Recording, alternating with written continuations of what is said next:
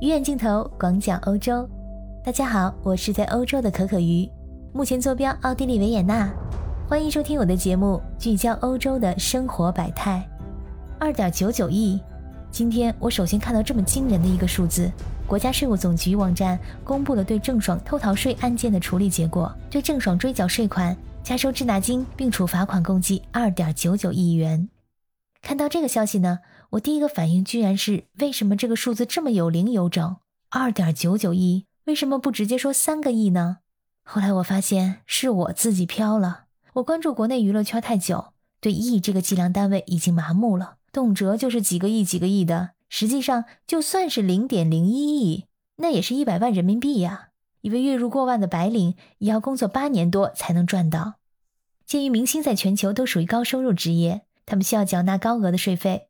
尽管逃税呢，在大多数国家都是重罪，仍然有很多大牌明星为了钞票铤而走险。在欧洲，逃税的犯罪成本太高，从普通人到明星，在报税方面都很谨慎。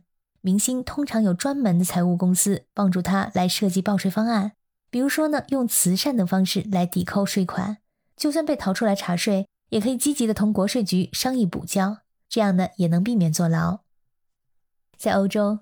德国、法国、意大利都属于高税率国家，明星最安全简单的避税方法，无疑是移居海外，定居邻国。像卢森堡、瑞士、摩纳哥有相当优惠的税收政策，成为明星的避税天堂。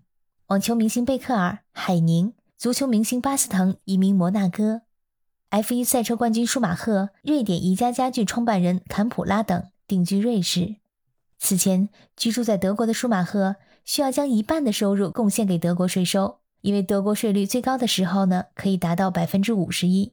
但是他把申报纳税点改到了瑞士，因为瑞士等避税天堂拥有多项令他国眼红的优越性。比如说，瑞士不将赛车运动收入列为征收范围；对于外国居民，税收数目的多少仅取决于其所有房产的租赁所得的费用，与个人总计收入无关。其次，舒马赫他不仅是定居瑞士。还将个人投资的计划定位于瑞士。不过，如果被逃脱的国家对明星逃税一定要一追到底的话，这些人也逃不掉。而且，一旦进入司法审查，丑闻危机在所难免。因此，所引发的形象问题、诚信问题，可能带来比逃税处罚更大的责难。比如说，法国著名影星杰拉尔·德帕迪约因为不满奥朗德的巨富税而放弃了法国国籍，转投俄罗斯，被媒体痛批。为了逃税而抛弃了社会责任感。另外一位德国前网球明星克里尔曾移居避税天堂摩纳哥，但是德国税务机关对他的追缴却并未因此停止。经过长达十年的跟踪调查，调查人员从蛛丝马迹中发现，贝克尔其实在1991到1993年间，实际上是和妻子和孩子生活在德国的慕尼黑。最终，法院根据税务机关的确凿证据，判定贝克尔逃税罪成立。多年的调查已让贝克尔身心俱疲，在一九九九年提前终止了自己的职业生涯，也令自己在德国民众心目中的英雄形象大打折扣。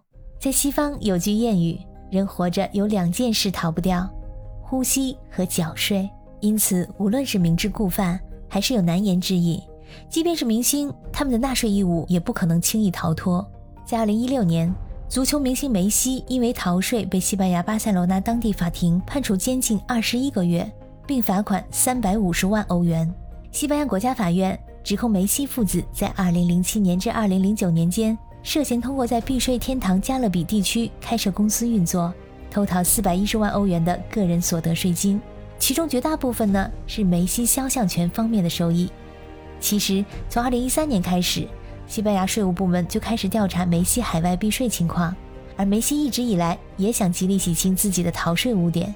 在前一次的税务风波之后，他已经积极补交了税金和罚款，在一四年缴纳了五万三千欧元的税款，成为西班牙个人税的年度税王。所以说呢，明星他属于社会中的高收入阶层，他们既享受着公众的关注和追捧，也不得不面对私生活被曝光的事实。因此，他们的过错所造成的后果也不可避免的会被放大，更何况是逃税这样的违法行为。逃税事件对明星本人的声誉无异于是灭顶之灾，甚至可能因此锒铛入狱。比起收入上的损失，个人事业陷入停滞，恐怕是任何文体明星都不愿看到的结果。此外，明星税收的流失对守法纳税人而言显然有失公平，在社会上产生极大的负面影响。作为公众人物的明星，理应遵守法律，如实报税，以身作则。好，亲爱的小耳朵们，今天的内容就到这里。你如果对今天的内容有任何想法和建议，欢迎你在留言区里给我留言。谢谢你的收听，我们下次再见。